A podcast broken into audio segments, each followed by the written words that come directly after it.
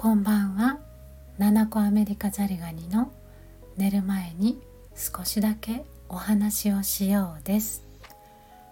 今日は優しい SNS グラビティに投稿したお話をさせてください。ソロウェディングと閉経の話。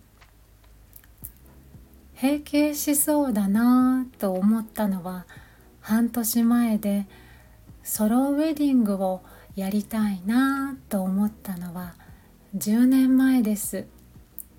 かれこれ10年もソロウェディングをやりたいななんてふんわり思っていたものですから急に閉経しそうで慌てています。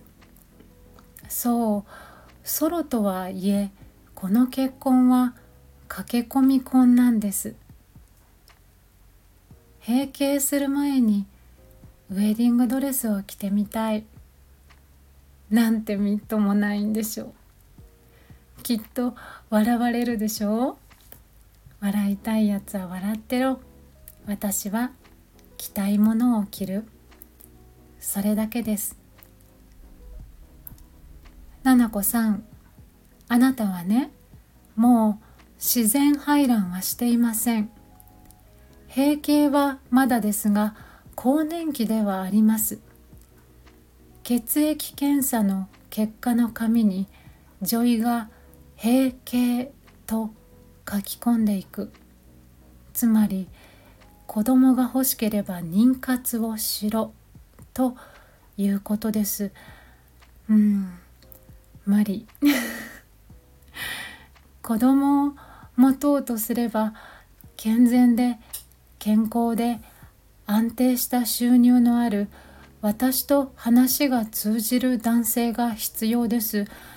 運よく巡り合い結婚をしたとて今度は妊活うまくいったとして。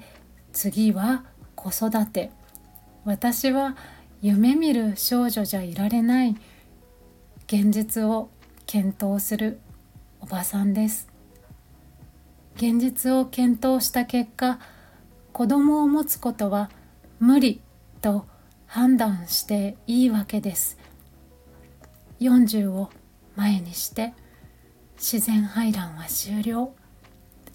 店じまいなわけです。婦人科を出て涙でも出るかなと思ったんですけれど出てきませんでした。案外さっぱりとした気持ちでいられました。みんなが楽しそうに持ってる魔法のステッキ。私はもう手に入らないから憧れなくていい。嫉妬しなくていい。後ろめたい気持ちにならなくていい。だってもう自然排卵はないのだから。あなた子供は？と聞かれるたびに言ってやろうじゃないか。いえちょっと体の都合でそういうことは。事実そうなのだから何も悪くない。気まずそうな相手の顔を前ににっこり微笑んで。お気になさらないで。見た目ではわからないことだものと言ってやってもいい。さてそういうわけですから結婚式はソロでやると腹は決まったんです。そもそもなんで10年もやりたいなーで放置していたのかといえばソロウェディングって何をやっていいかわからないからです。フォトスタジオに行ってソロウェディングプランで写真を撮ってアルバムをもらって終了。というのが一般的なようですけれども。じゃあ私がやりたいウェディングって何だろうって考えた時にそれは結婚式に向けてのあれやこれやの準備を誰かと一緒にやりたかったんです。新郎がいればそれは新郎の役割なのでしょうが今回はソロなんです。そういうわけですから7個ソロウェディングプロジェクトはいよいよスタートを切りました。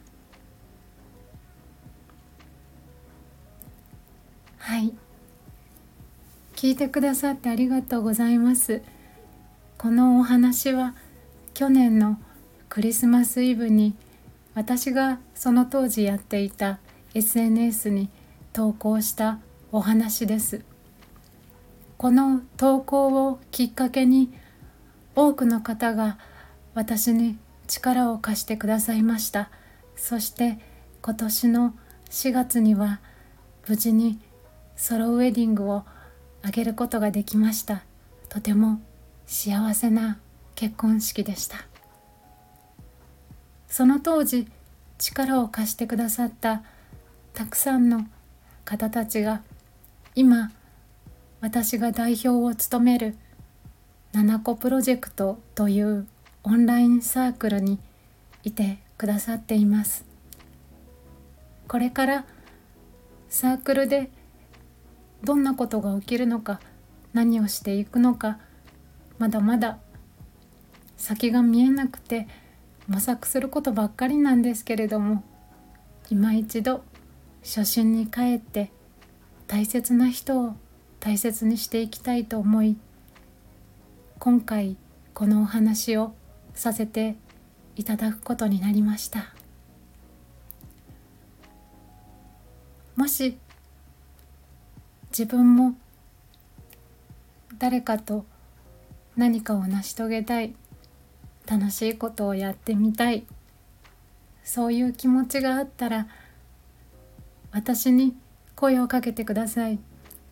よかったら一緒に楽しいことをやりましょう。さて長くなってしまいましたね。今夜もどうぞ穏やかな夜をお過ごしくださいませ。良い夜を失礼いたします。